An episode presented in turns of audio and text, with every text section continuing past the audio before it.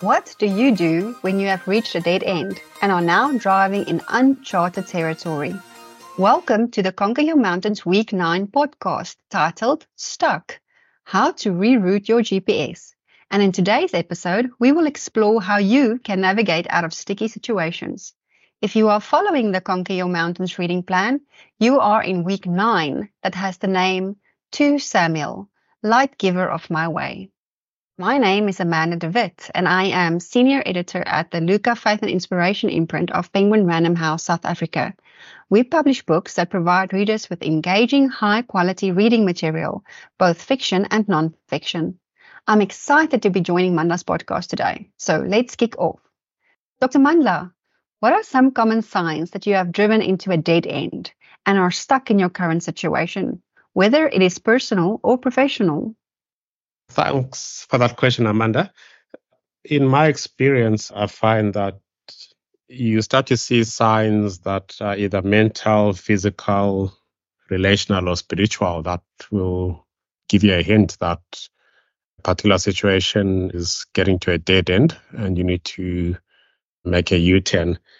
From a mental side, uh, I've found that I'll start having repeating thoughts uh, it's called rumination, where the same thought plays over and over again in, in my head. You might experience, for example, that you are trying to sleep and that thought is still there and it's not going away. And it's like a, a stuck record. It just goes round and round, and you feel like you, you can't progress until you process that thought. And that then leads to physical signs. So you might discover that you're feeling stressed, you've got headaches, you've got lack of sleep because things are, are going round and round in your head. It's amazing how things in our head can affect our whole physicality. Uh, you've got reduced energy. And I find for me that when those sort of things happen, it manifests in physical realm, my energy drops. If I'm running, I find that I run slower because of the, the, the dead end thoughts. And from a relational perspective, you might find increased conflict. So often when a project that you're working on is failing, uh, one of the key signs could be that there's more arguments with fellow team members. And that, that is also a sign that you shouldn't ignore. And then on the spiritual side, I think this is where things can get heated if you are at a dead end. You might have feelings of hopelessness. You might start to question the meaning of life. You might be like a Job, where you have questions about suffering. Uh, why mm. is this happening to me? And if you are a believer, you might think that you've been abandoned by God. And once you get to that stage, you know that you're really at a dead end. Those are actually all very familiar signs. I think a lot of people do find themselves facing those kind of things and not sure why.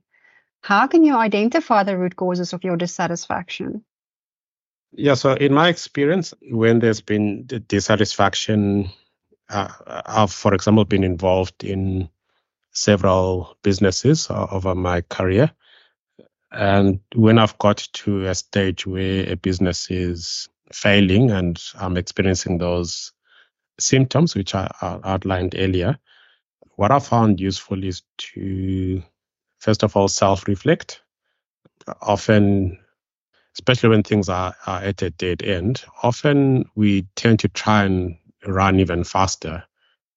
So if a project is failing, you might feel that maybe you need to put in more time and more effort. But theoretically, if you're at a dead end, running faster won't really help you. So taking that moment to stop and self reflect and ask yourself, what are the emotions that I'm experiencing? Why am I feeling this way? How long have I been feeling different from my previous emotional state?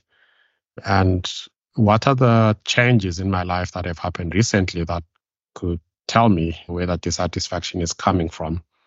Because sometimes you might find that it's not the project that you are that is at a dead end. It it might be a certain person in that project that maybe is not pulling their weight or yeah or maybe there's a, a, relational conflict.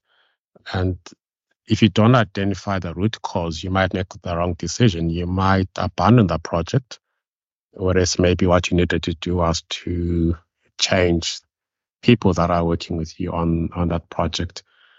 And in that self-reflection you need to follow that up with identifying what your specific fears are. So often when thoughts go around and around in our heads, there could be deep fears that we're not willing to confront. And that's that's where you end up with a lot of, of rumination.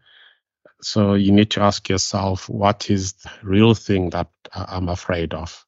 You can see on the surface what your concern is, but if I look at myself really deep down, what am I truly afraid of in this situation? Is it the fear of failure? Is it rejection? Is it the fear of looking bad? And knowing what that deep fear is helps you to get closer to what, what the root cause is. So really what you're trying to do is to go deeper and deeper into that analysis and, and avoid shallow thinking. And some of that depth could help you identify if there's unresolved conflicts or traumas. And you might find that the feelings that you're experiencing merely the messengers and going deep into the situation will help you find the true root causes.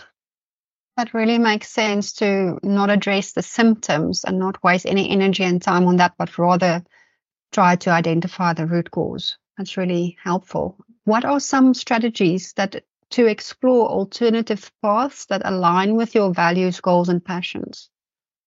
Yeah, so when you look at alternative strategies, it's about learning how to operate in uh, uncharted territory. I remember last year I was driving in a foreign country, and the drive took me to a rural area where the roads were not paved and I'd relied so much on GPS. And when you're using GPS, you, you can tend to relax quite a lot because you just need to obey the instructions. But I got to a stage in that journey where the GPS hadn't marked that area. And all of a sudden, I was forced to use other forms of navigation. I knew I had to come back by the same road and now I was looking at the landmarks.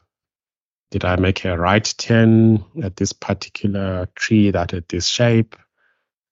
How long did I drive until I got to this dwelling? So it was really finding new ways of, of navigation. And I think it's the same way you, you, you can feel stuck in dead end situation, find new ways to, to navigate and those new ways could come with, it could be new skills, for example. Sometimes you can do a, a short course. So l- let's say you realize that you're struggling with business development. There's so many short courses that you can do that help that particular area, or maybe it's a new technology that you're not used to. So it could be new skills, new knowledge, it could be new insights whether from reading uh, or social media. And it could be chatting to people to get new perspectives. And I think the combination of that is what will help you realize what is that alternative path that, that you, you need to take.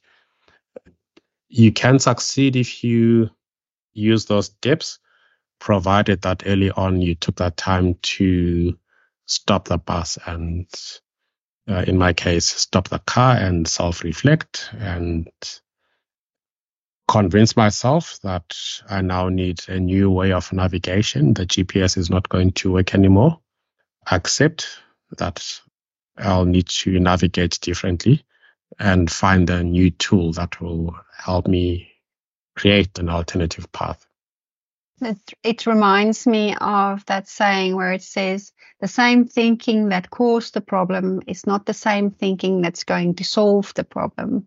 What would you say are the dangers of not addressing the root causes and staying stuck? most of the dangers really in terms of your internal confidence you can start to feel like you're, you're going back in life you, you can lose time as well uh, so sometimes if you are stuck it would be a lot quicker to stop that entire journey and start a new journey but if you don't address the root causes the challenge is that you can keep on flogging a, a dead horse and you, when you flog a dead horse, the amount of floggings that you give it won't make it start running. Yeah, so I think the biggest danger that I would perceive is lost time, and the other danger is lost confidence. Absolutely. And how can you overcome the fear of change, uncertainty, or failure that may prevent you from pursuing a different path? Uh, I think it's important to chart what that path is because if you are building something new, your success, a lot of that success will come from knowing what it is that you're building. So taking that time to stop and draft a new plan. And the new plan doesn't have to be perfect, but it just has to be a plan that will hopefully get you 75% of the way because when you get to the 75% mark, you'll be able to come up with an alternative plan that will get you to the rest of the way. So get that plan in place. And it's important to then take small steps where you can get some very early victories. It can often feel daunting to do something totally new but if it's small steps, you'll get some satisfaction. I was speaking to a friend in the last week, and they've recently started running. They've taken comfort from being able to run three kilometers without stopping. And to them, that's a victory.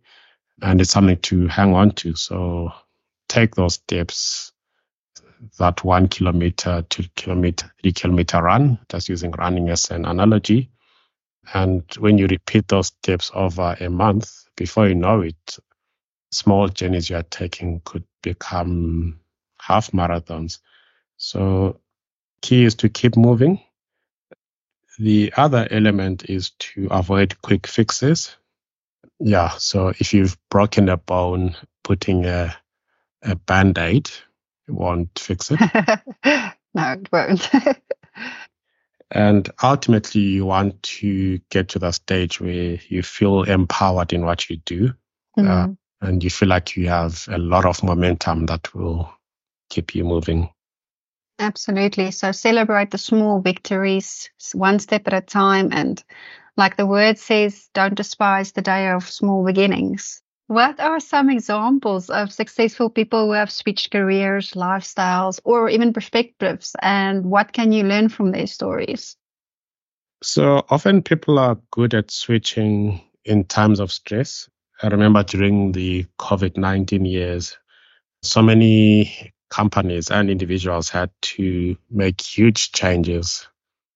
Like uh, during the pandemic, couldn't be close to other people so before we knew it, people had adapted to working remotely, to using digital, to finding new ways to deliver products and services to, to people.